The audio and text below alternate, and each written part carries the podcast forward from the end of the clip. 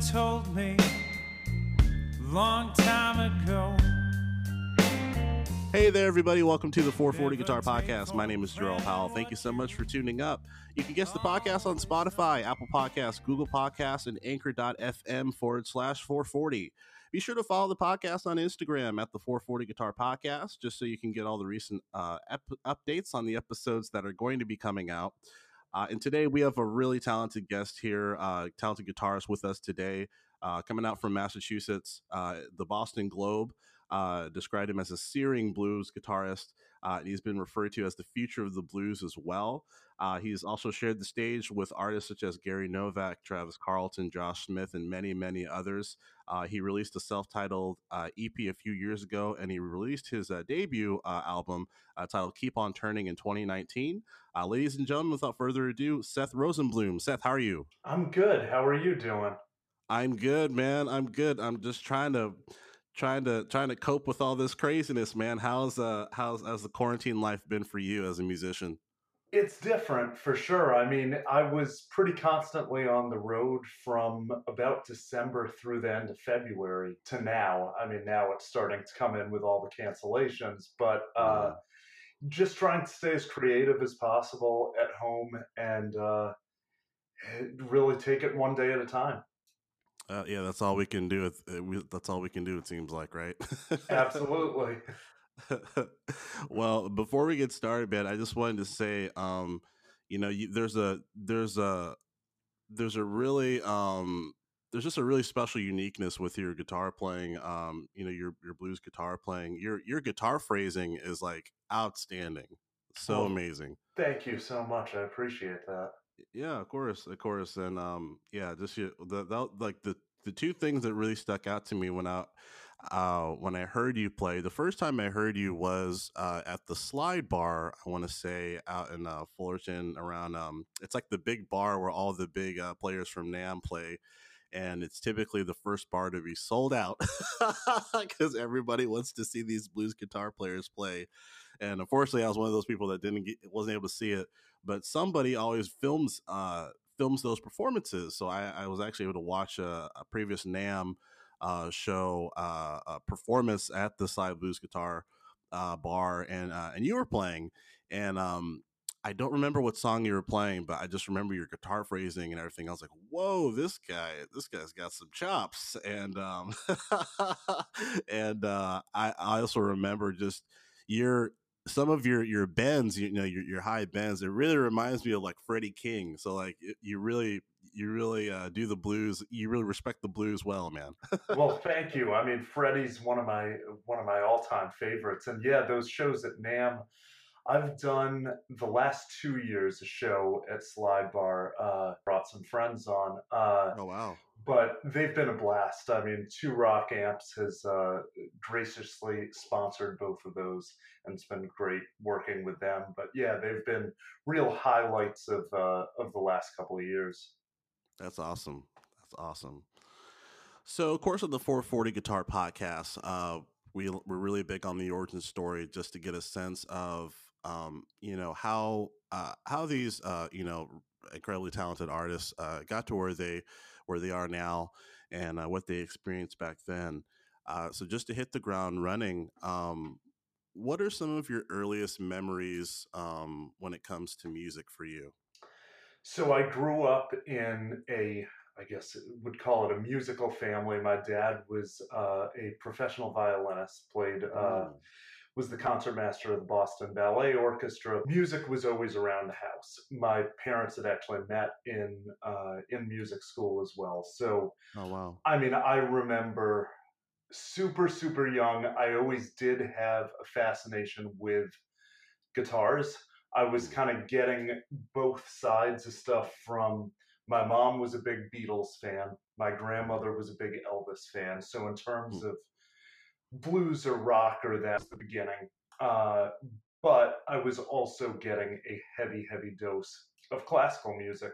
Mm-hmm. And I started, I think I had like a quarter size violin around age three or four. So mm-hmm. that was really the start of me playing music. Wow. Wow. So for, so I'm assuming since your, you know, your, your parents are classically trained, uh, that starting violin, I mean, you, you kind of started early as far as uh, learning that instrument and then reading music as well, right? Yeah, I actually don't remember learning to read music. I Oh, really? Yeah, I still read better on violin than I do on guitar. Just, you know, playing violin, reading is a major, major part of Hmm. uh, learning the repertoire and stuff, where so much of playing guitar, especially blues, is more ear based and stuff. I can read, but I'm not a great sight reader. I started super, super young uh, playing violin, but I was always also into more blues rocks 50s 60s kind of music was a big uh, motown fan listened Mm. to a lot of you know james brown aretha all that stuff pretty early on Nice, nice. Um, when when did you transition from violin to guitar? Were your were your parents pretty supportive in that? Were they like, no, you need to learn the violin? there was a bit of both there. It was always kind of a household rule where I had to play an instrument and, Mm. you know, practice regularly, all that. But I actually, when I think I was 11 in theaters, saw the movie School of Rock Mm. and loved it and was like, oh, I want to do that. That looks fun. And remember getting the School of Rock soundtrack on Mhm. CD, which had Zeppelin, Cream, uh, a bunch of other stuff, all Stevie kinds of. Nicks and all that. Yep. I was gonna say Stevie Nicks. Uh, a ton of like kind of '60s through early '90s, probably rock on it. yeah. Loved that and saved up like all the birthday money, Christmas money, uh, and bought a red Ibanez RG120 and like Nice. great practice amp. So that was the beginning of it. Had a couple of years where I played guitar and was still playing uh, violin, and around by 13, 14, I was really stopping playing violin and just focusing on on guitar. Wow, wow.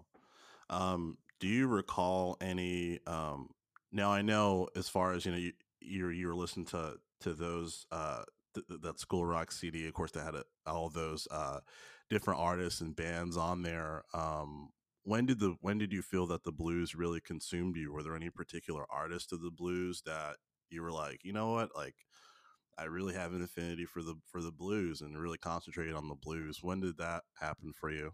So weirdly enough, as kind of an early teenager and stuff, after getting into stuff like the first entry point to me, I was a big Elvis fan still and very much Mm. classic rock. hmm As happens with a lot of guitar players, I got into the hard rock stuff, metal, shred, all that. Uh, so I was a huge around ages, you know, 12 to 14, 15, huge Metallica fan, huge Mhm. Dream Theater fan, you know, John Petrucci, Steve Vai, Mm. uh, Satriani, all that stuff. And when I was about 13, I saw that Dream Theater was coming to Boston to the Orpheum Theater. Really wanted to go and asked my parents if I could. And they said, No way you're going to a 3,000 seat theater by, by yourself. Uh, but my mom made me a deal that she'd take me to that if I went to any concert she picked out. Hmm. And this was about 2004, 2005, probably. Mhm. And it just so happened she read in the Boston Globe up and coming blues guitar player coming to Sculler's Jazz Club. It was Joe Bonamassa, still Oh, playing wow. club. Yeah, so that was really my first exposure to live blues, and definitely it didn't immediately change what I was interested in playing, but it definitely had a lasting impact of leading me down down that path and it, it it became a thing i'd say 16 started going regularly to some blues jams and stuff just to get that experience playing with other musicians getting thrown in in different situations and by i'd say 1920 it was just it was what felt most authentic to me and even though it was kind of the you know cool thing in the guitar world to be one of the shredders and all that stuff. It it was just never my thing, and kind of at that point really started focusing on blues. Yeah. Wow. Now, um, I was reading that you uh, you received a, a scholarship from the Berklee College of Music around sixteen. Is that right? That is correct. Um. Okay. Great. Awesome. Tell tell me about that that that experience or that process because I'm assuming you had to uh, pick a certain piece to to audition with, right? I'm not familiar with that the process of that. Absolutely. I had a really, really strange path uh, through school in general, and that played played in with it. Of Mm. Uh, growing up, I had gone to a pretty rigorous uh, K through eight school, Mm. uh, private school in the area here, and then went to the public high school, and basically uh, figured out pretty quickly that at that private school they had been giving you know grade work that was a year two three years ahead of what most kids were doing at that Oh, wow. grade level so got to the high school and was super into music at that point pretty much knew that by freshman sophomore year that that's what i was going to want to pursue professionally. And after freshman year went to a Berklee summer program got back to school in the fall and was just bored at that point was 16 and somehow looking back on it i don't really remember how it all transpired but ended up leaving high school early auditioning for Berklee and going when i would have been a junior in high school Oh wow. so uh, the audition piece at that point was still a big John Petrucci, Vai, Satriani, Yngwie fan. So I did off Petrucci's solo album the tune Glasgow Kiss. Hmm. Uh, so yeah, very much not a blues song at that point, but that was my audition song. And you know, I think it was a bit of sight reading involved. I know it was limited, limited improvisation in the audition, just playing over like 12 bar blues. Uh, but yeah, so ended up starting at Berklee a few weeks after I turned 17 that fall. Wow. Now, before you did the audition process, I mean, going from leaving what was it, junior year of high school to audition at Berklee, I mean, how did your parents feel about that? Actually, sophomore year of high school. Oh. Yeah, even worse, even worse. Uh, so I had uh, already, after that Berklee summer program, I had been Mm. studying with a Berklee professor, taking some private lessons. Mhm. So he was very positive about he didn't know what the implications would be on the academic side and what they'd require but on the playing side that it shouldn't be a problem for me to audition and get in so it wasn't going into the whole situation totally blind Mhm. uh, they were very supportive. I mean, I think it took maybe a week or so for to get on the same page, but they also saw it was, you know, at that point in school, at that school, I I wasn't really having to try or mm. do all that much, and so I ended up tutoring through the classes that I wanted to finish. Mm-hmm. Uh, I remember tutoring through calculus, tutoring through some stuff. So it was never that I didn't care about education, but I've mm-hmm. never been all that much of a fan or believer in structured education of any kind. yeah. I mean, I consider myself as a guitar player mostly self taught. I've had some Mm. teachers that have had a great impact on me, but I've never spent more than maybe a year studying with anyone. Uh, it's more been that I've found a specific thing I've wanted to learn from someone and gone to them for that.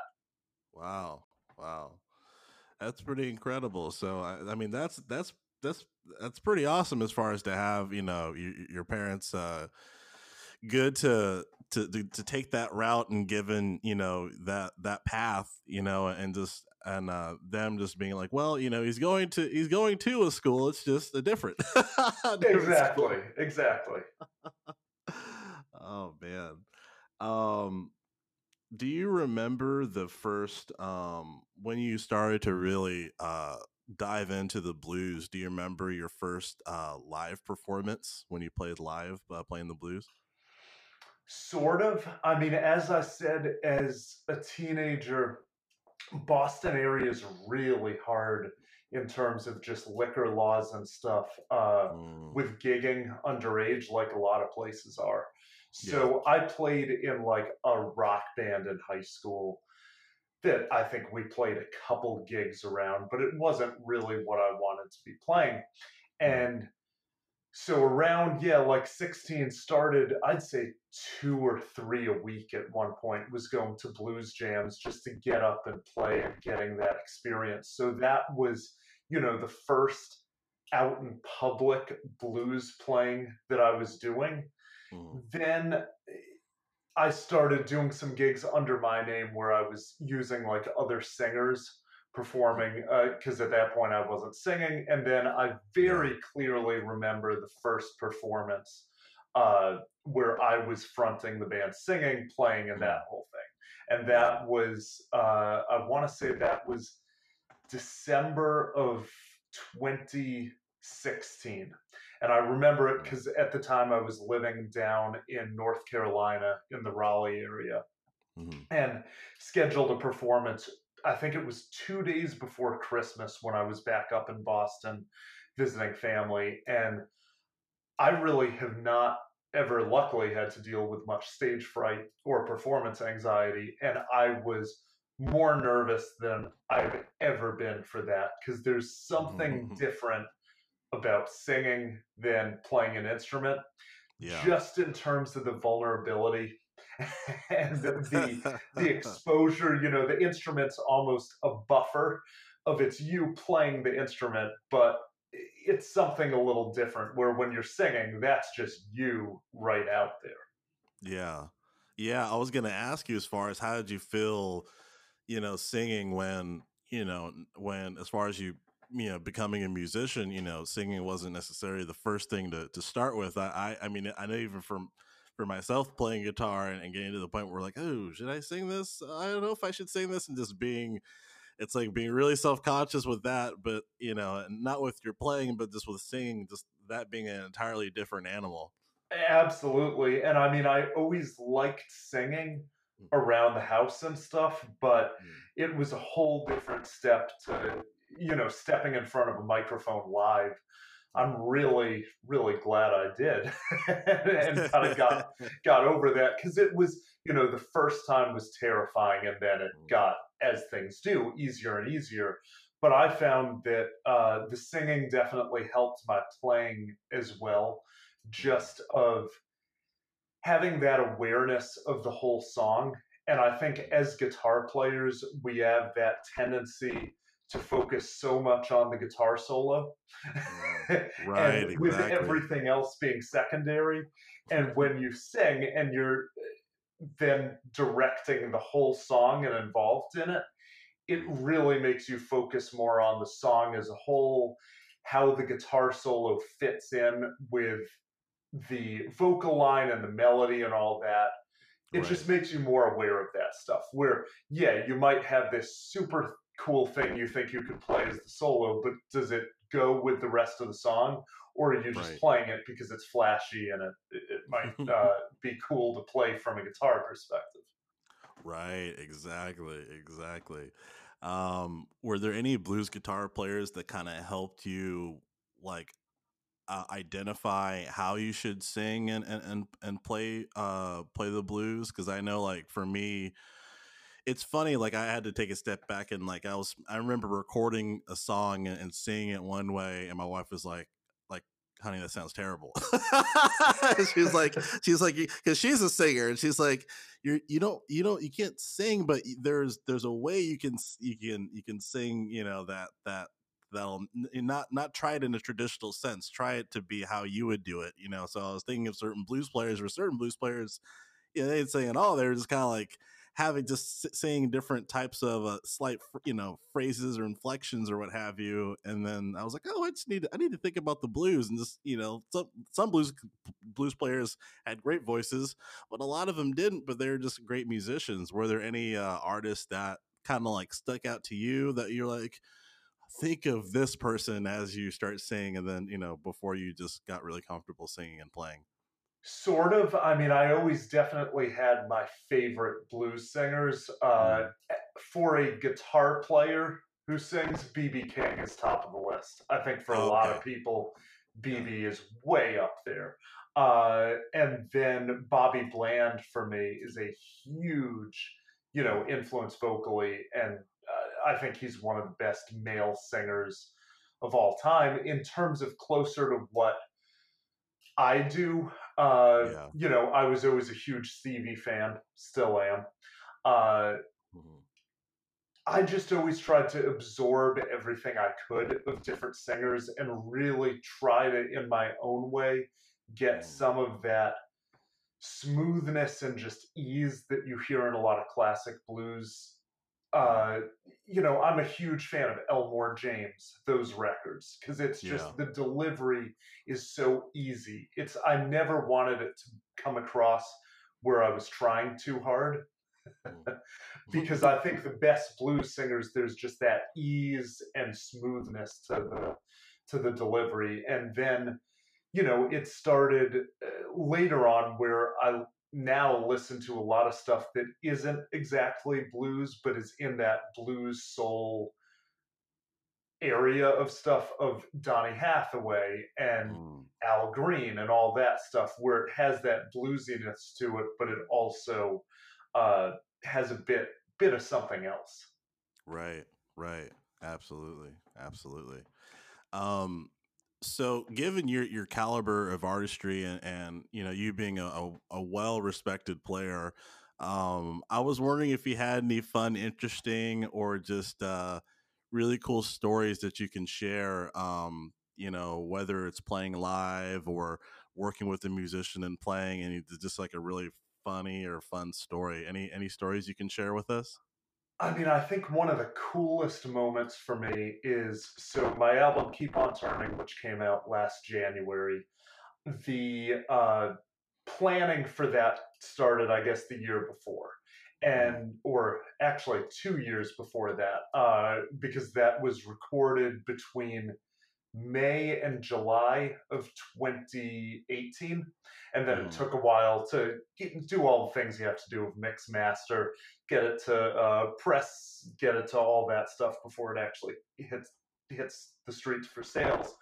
But uh, started planning it, I guess, around 2017. Knew I wanted to do a full length record, Mhm. uh, and was at that point. This was even before I did that first self-titled EP, which came out in September, I believe, of 2017. yeah. Uh, I had done an event for a few years called International Guitar Summit in Durham, North Carolina. I think the first year I did it was 2013, and I think the last year I did it was 2017. So for about four or five years straight, met a lot of uh, people who now I consider good friends through that. Uh, but in 2017, Josh Smith and Kirk Fletcher were both on teaching and playing there as well. And nice. I had, I think, talked with Josh in some capacity online. You know, everyone's on Facebook and sending messages back and forth or commenting. But it was first time meeting, hanging out, and as happens at those kinds of events, late at night you end up in someone's hotel room with guitars out. I think it was myself, uh, Josh, Tom Quayle, Mark Lettieri. It was awesome Oh, wow. lineup at that time. Kirk was there. Yeah, it was great. Uh, but ended up sitting around and you know the conversation goes where it goes and josh at that point was talking about finishing up the studio he was building in his house Hmm. and then ran into josh again at winter NAMM that year and at that point was really getting to the point of getting ready to do a record and he i think i it was like five minutes in passing but i said hey i know you're going out off on tour tomorrow but when you're back i'd love to talk about maybe doing my record at your place because uh, he had started at that point producing in his own studio and he's one of my favorite players i really trust his ears and stuff and i knew that I wanted to have someone produce that record. I didn't want to self produce. Being Yeah. The age I am, late 20s, I think older musicians, and I don't even mean older, older, but even mid 30s or older, had that experience of on sessions. It was everyone getting called into a studio, sitting around and laying down tracks. Now it's like all the sessions, for the most part, except for a few that I've done, are someone sends me tracks. I track at home and then send them back. Where it's more limited in terms of I wanted to be able to focus on my playing and not have to also try to communicate to a drummer or bass player what I wanted them to do. So I wanted someone producing. Anyways, Josh and I talked, set everything up, and then you know, he kind of asked if I, I was okay with him just doing the hiring for bass player drummer. And I said, yeah, of course, totally. And he called maybe, you know, the week before I was heading out to LA to do the first sessions. And he's like, yeah, so I got Gary Novak and Travis Carlton on the session. And I said, oh, really? Those are, if I had to pick a dream rhythm section, that, that would pretty much be it. Because uh, I had first heard Gary playing with Mike Landau in 2010, maybe 2010, 2011. Okay. And you know, you hear him play once, and he's instantly one of your favorite drummers. right. and I had heard Travis with, I think, with Landau and also with Scott Henderson. It's like those are the guys that, uh, you know, Mike Landau, Scott Henderson, two of my favorite all-time players. Yeah. So it was really surreal walking into the studio day one, and it's like, okay, this is this is the rhythm section I have played on the record, and it's like, oh, I better play well.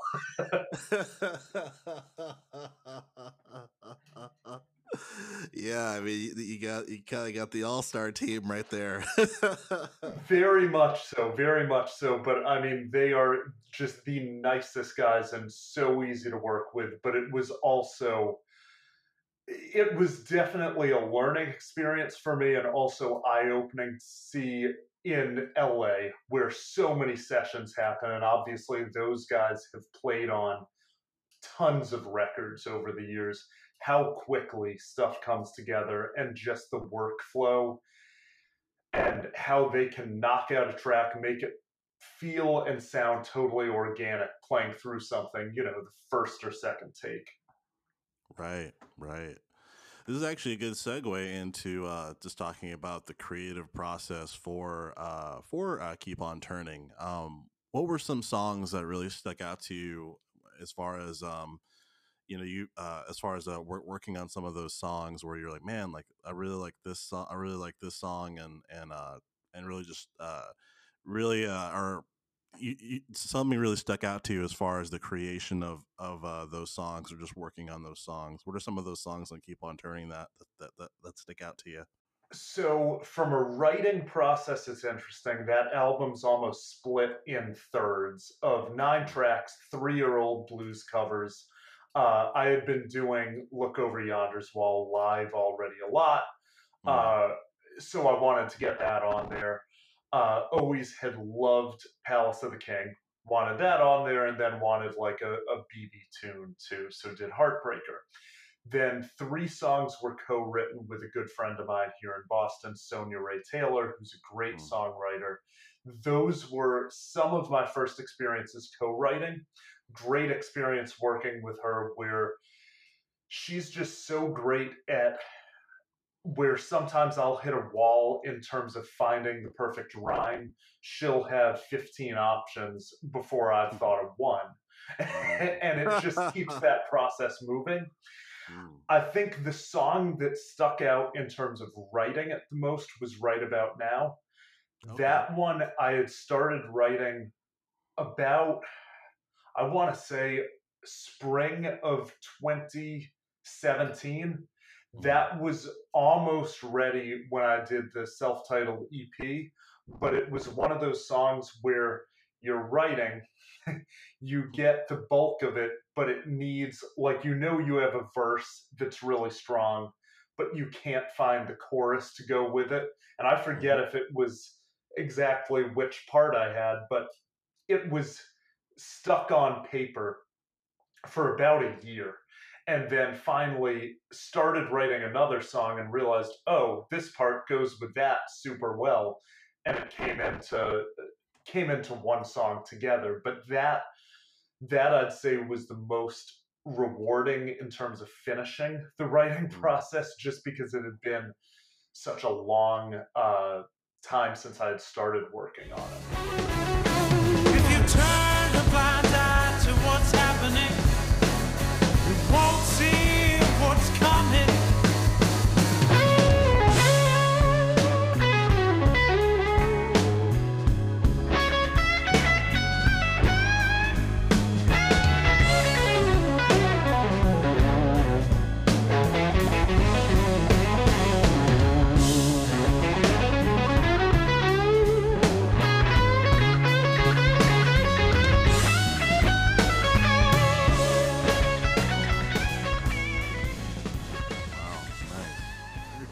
And that was also, I'd say, one of the more kind of personal experience ones on the record. So just getting that out and finished was uh, was very rewarding. Uh, you know, in the studio, in terms of the process, that was a whole different story.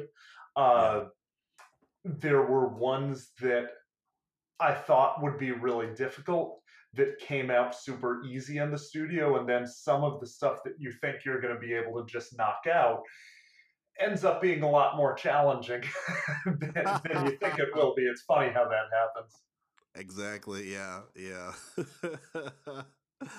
oh man, very cool. Um, I was wondering as far as uh the song uh, uh "Broken Lonely." Yes, yes. I really, I really like that song. I f I've, that's one of my um, that's some of my favorite playing from you on that record. Was that? Thank Can you, tell me?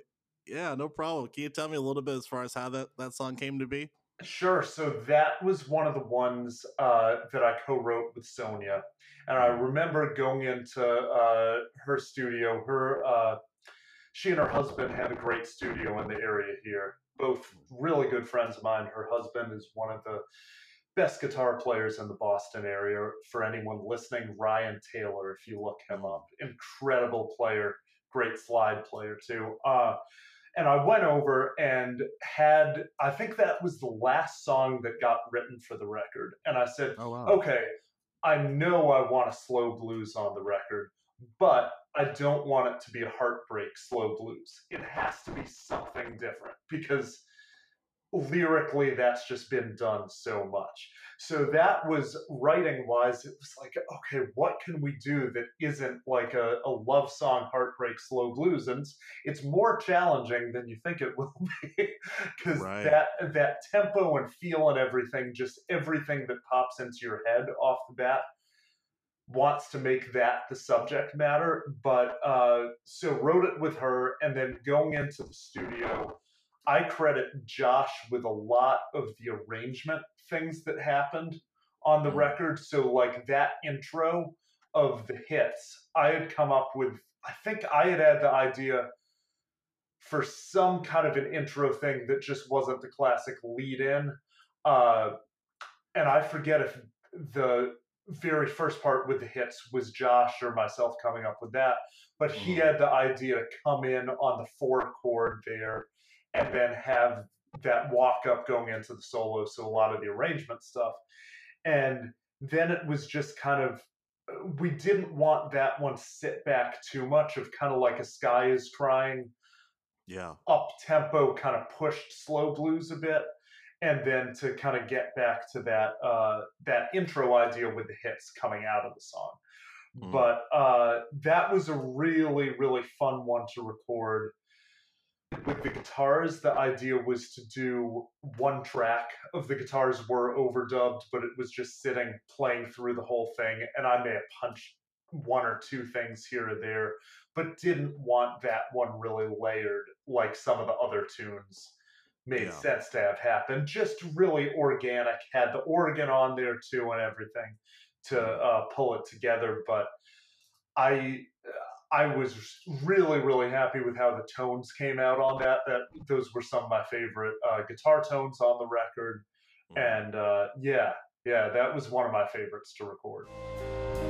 Then let this town bury me.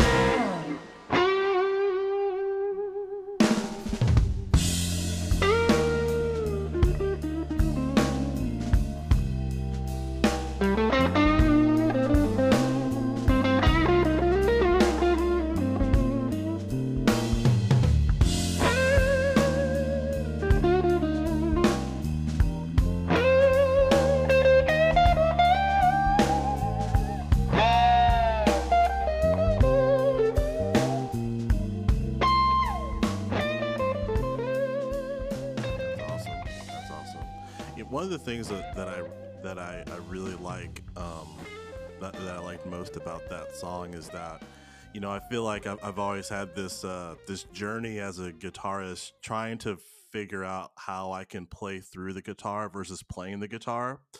And I feel like for that song, like that was definitely a demonstration where I felt that you played through the guitar. Like it ve- felt very, very uh, uh, emotional and um, you know, and just and then just from a technical standpoint, it was great. But just as far as playing through the guitar and you know and and uh and, everything, I feel like you you really achieved that for that song. Do you do you feel like um do you feel like you're still like uh when you're playing that you you know that you're you're trying to play through the guitar and serve the song versus playing the guitar? Do you find that str- do you have that str- that struggle every now and then or I mean, I found that in terms of on the record, that was one of the songs where the solo and everything I was doing, and even in the studio knocking out the tracks, it was closer to kind of the mindset and everything I get into when I'm playing live.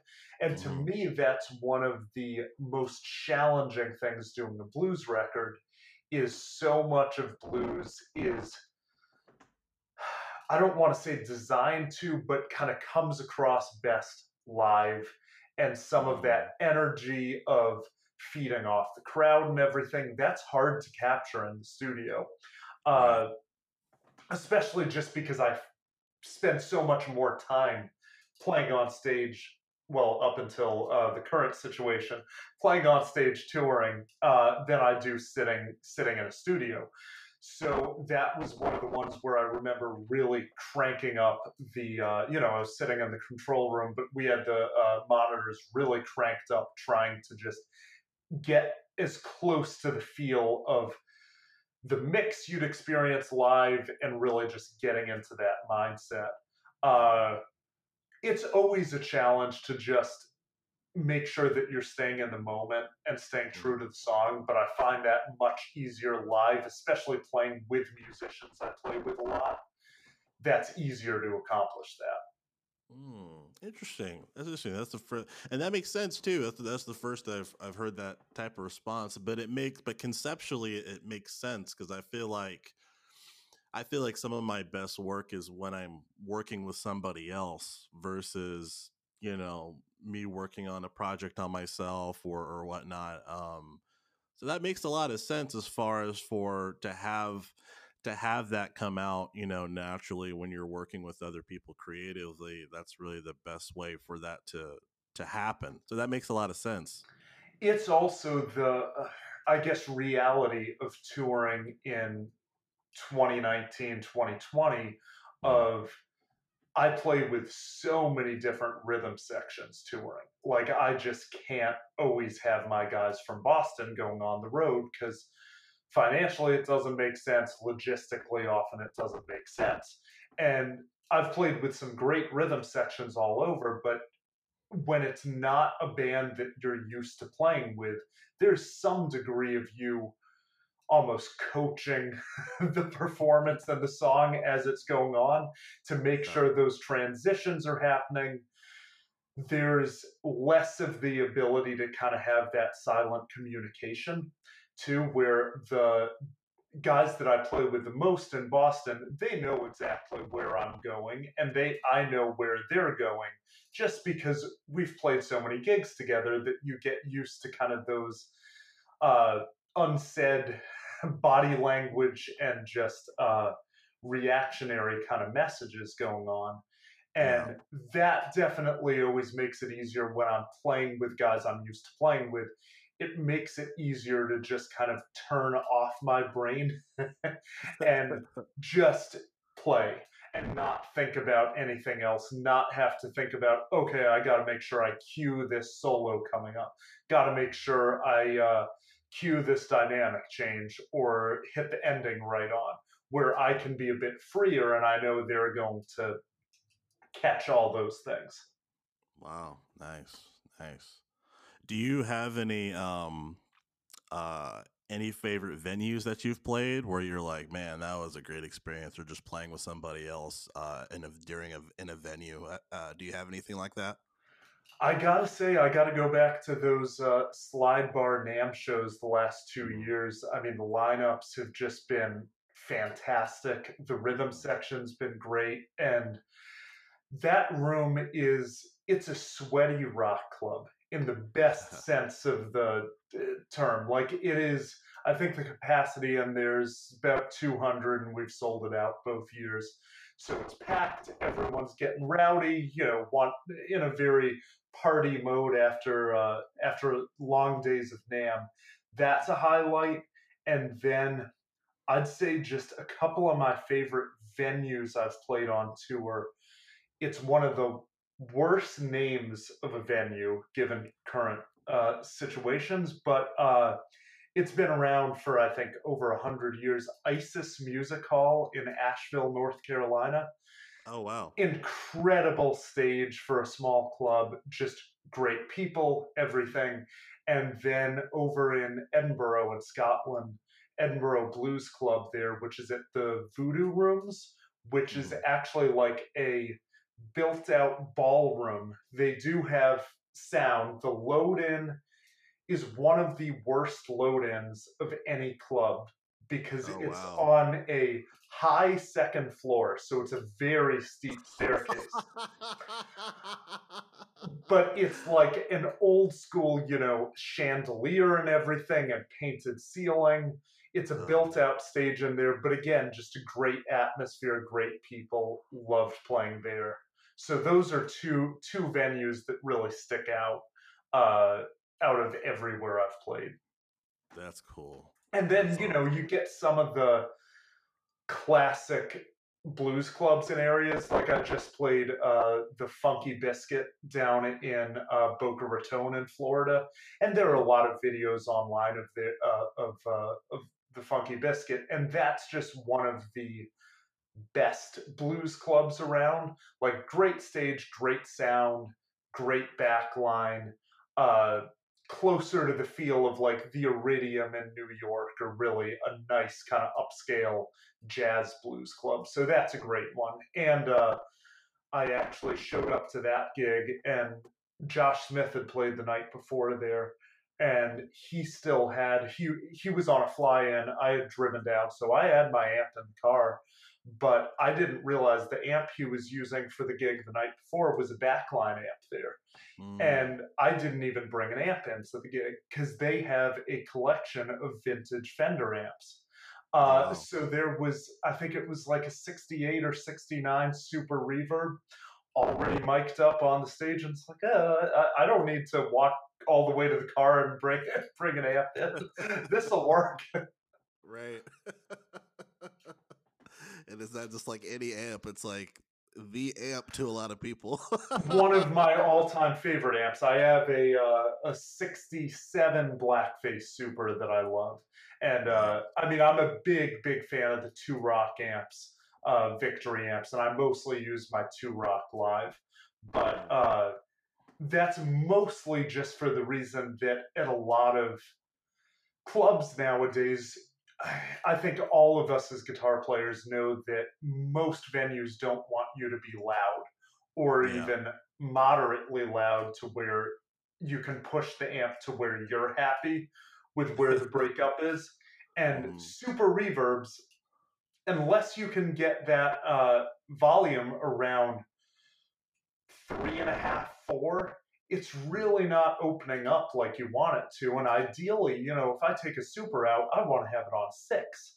Like I want it where it's peeling paint off the walls. And even though the two rock is 100 watts, big amp, loud amp, if you want it to be, with the master volume on that, it's a lot more controllable. And I always have sound guys kind of stare me down, and it's like, what are you bringing in here? With that and a 410 cab, but then I turn it on. It's like, oh, that's really nowhere near what you're dealing with with like a twin reverb, a super, or even like a Vibrolux and some of the smaller Fender amps. Yeah. Yeah. Wow. Wow. Um, I was gonna ask you just a little, a couple things as far as like uh, the type of guitars that you you use. Now the the the Telecaster style uh, LSL that you're holding on your cover for um uh, for your album, did did that guitar get any playtime throughout the album? Yes, it did. So, uh, did the whole record at Josh's studio out in LA. So, did it in two chunks. Flew out from Boston both times. The first time I just brought one guitar, which is the guitar that probably is in most videos with me, my 56 Strat. Mm. Uh, that's actually the only time that guitar has flown. Uh, Mhm. but uh, just had that there, so that got some playtime. The second time out there, I had my LSL Bad Bone, which is the Telly style, Mm. and then I also had my green kind of surf green LSL Saticoy, the Strat. So those three of my guitars got playtime, and then even with his absurdly heavy strings, I did play a couple of Josh's guitars on the record. I used he has I think it's made by a German company. Uh, it's like a Les Paul style uh, guitar, and then he has uh, one of those Josh Williams Mockingbirds 335 style that got quite a bit of play. Pretty much all the humbucker stuff were was those two guitars, and then all the single coil stuff was mine. Nice, nice, very cool. Um, what were some of the the the guitar pedals that got the most uh, usage for your album, or was it pretty much most of the board? So it was in terms of pedals and amps on the record, it was everything out at Josh's place. I did not pack a pedal board. I didn't take a Mm. single single pedal because I know he has good stuff. So uh Yeah, yeah. starting from the amp part of the signal chain. So it was the first time out there, it was uh, his Morgan JS40, which is more or less a super reverb into a 212 cab that was mic'd with a 57 and a some kind of like variant on a Royer 121 close to that combo Mm, he's a big fan of running two amps at the same time. So the second amp the whole time was a 55 Tweed Bassman. Oh wow. Uh, so those two amps for the first session, so on like four of the tunes, and the second time instead of the Morgan head, it was his Two Rock TS1, which has reverb, so pretty close to a Bloomfield. That with the uh, with the uh, Bassman, and then I think we used like a Vox AC10 on a couple chimey parts. Those were the amps. Uh, the Bassman just had a 57 on it, one room mic. Mm. As for pedals, it was the ones that I remember using. It was a lot of the uh, Love Pedal Purple Plexi. Oh okay. That was on for some of the heavier guitar tones, like I think on Keep On Turning. Uh, maybe on some of Right About Now, like some of the thicker humbucker sounds. That was what got used a lot. For some of the just crunchy stuff, Josh is a huge pedal of the Chula by Love Pedal, so yeah. that was on there some. And then the most used one, like on Broken Lonely, on some of the Strat stuff, it was all the uh, Kingtone Duellist, the uh, Oh. right side of that, the Tube Screamer side. So that was the majority of, you know, the Tube Screamery classic Strat sounding stuff was all that. Wow. Very cool. Very cool. Yeah, it sounded incredible. Thank you. Yeah, I actually just ordered uh, Jesse Davey from Kingtone just released the Soloist, which is just the right side of the Duellist, the Tube Screamer Mm. side. And I had a Duellist on my board for a while, but they're big, and I was really only using the right side. So super excited, and I placed an order. I think as soon as it hit his website for the Soloist, which is just that right side of it. But that's a that's a killer pedal. And then we used like I think a uh, TC Flashback Mini just for some slapback delay. Mhm. The most of the reverb was just the amp reverb, and then some modulation stuff on. Uh, he's got one of those Eventide H9s on his board, so used Yeah. that a bit for for some of like the phaser sound on Keep On Turning. I think was that stuff. So those were the the pedals and amps. That's awesome. Yeah, because uh, one one thing that I, I find really interesting, um, you know, you'll have those you'll have those guitar players where it's like they're not very um, uh, tech savvy as far as like what what they use specifically. But for for Josh Smith, from the videos I've seen and just him just him talking about some of his effects, he's kind of like an engineer, like as far as specifically effects going in and going out and going into this amp and going back in. And like even when it comes to like transistors, I was like, man, like this guy really knows he really knows his effects. So that, that was probably just uh that was that was probably really useful as far as uh just to have him hooking everything up in the studio and for him to understand all of that as he's produ- you know helping producing your album. Oh, he absolutely knows his stuff, and of course, he engineers a lot in his studio too. We had uh, Alan Hertz came in and engineered the live sessions just so Josh could be a bit uh, more hands-on from producing side with the live tracking sessions. But once it was overdubs, it was just I was sitting in the studio with Josh. We'd start at about noon and go till nine at night, ten at night, whenever. Uh, he's got a great setup there where uh, he has a guest room at his studio. So I was staying literally in the studio and just walking, waking up to room and starting working. So it was really nice from a workflow side. But yeah, he has such a tech knowledge and everything, not just of effects, but mics hmm. and preamps and all that stuff where he definitely knows his stuff. Like I am not a big tweaker in terms of hmm. effects, amps, digital stuff. Like he loves the H9. Mm. To me, it's I've thought about putting one on my board and it's just more than I'd want to use. I don't want to Yeah. get into like having to have everything with MIDI switching and uh, dealing with all that. My board's actually really pretty simple. I like Mm. amps that aren't too difficult.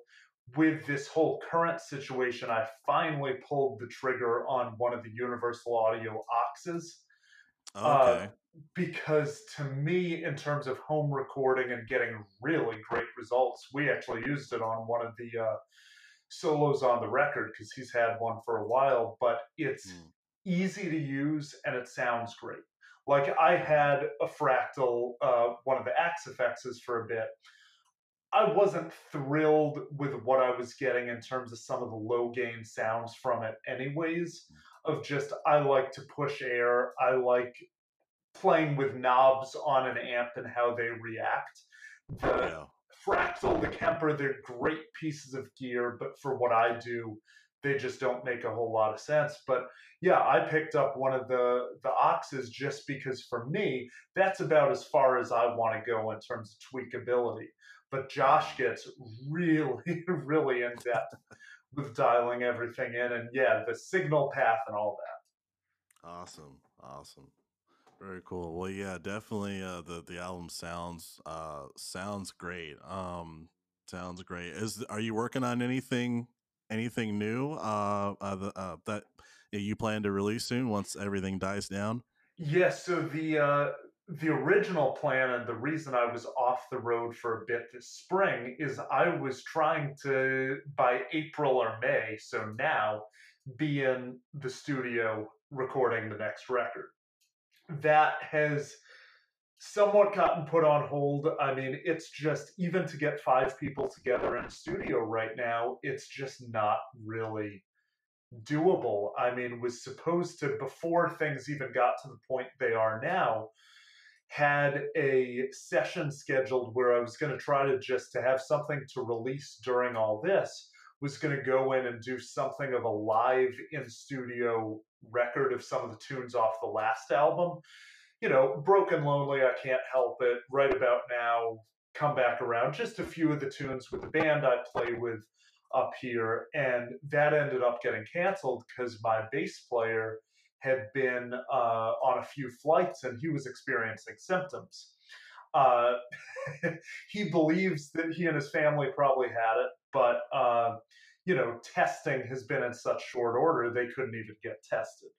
So uh, canceled that session, and at this point, it's just kind of on hold. So it's seventy percent written at this point, and hopefully by June or so can go into a studio and track it. But the goal at this point, it looks like the next record will get released in February, but I don't want to release anything where I can't then go tour on it.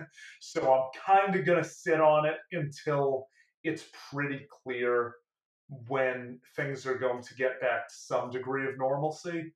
Uh, it's so up in the air about when things are going to uh, get back on track that it's really anyone's guess at this point. Right, right. Yeah, only only time will tell.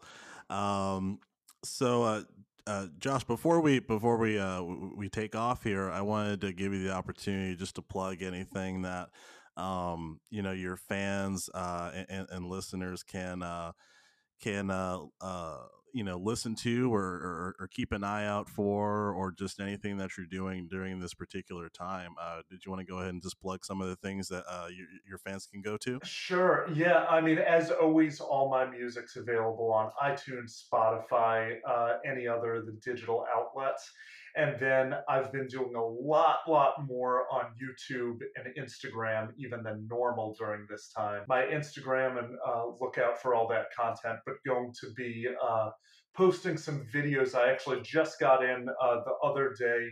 I had Josh uh, go back to the tracking sessions and make me some backing track kind of guitar karaoke versions mm. of the uh, songs off the record.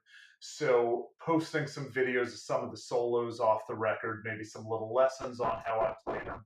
So going to have a lot more online content during this time, but I'm just I'm really looking forward to, to things getting back to normal whenever that is and getting back on the road and playing for people again. Right, right. Well, Seth Rosenbloom, it's been a great honor and pleasure having you here on the show. Uh, I, I, can't thank you enough. Thank you so much for taking the time to do this. Thank you so much for having me. It's been a pleasure. Awesome. It's been fun. Well, there you have it, folks. This is Jarrell Powell from the 440 Guitar Podcast. You'll hear from me soon and have a good day.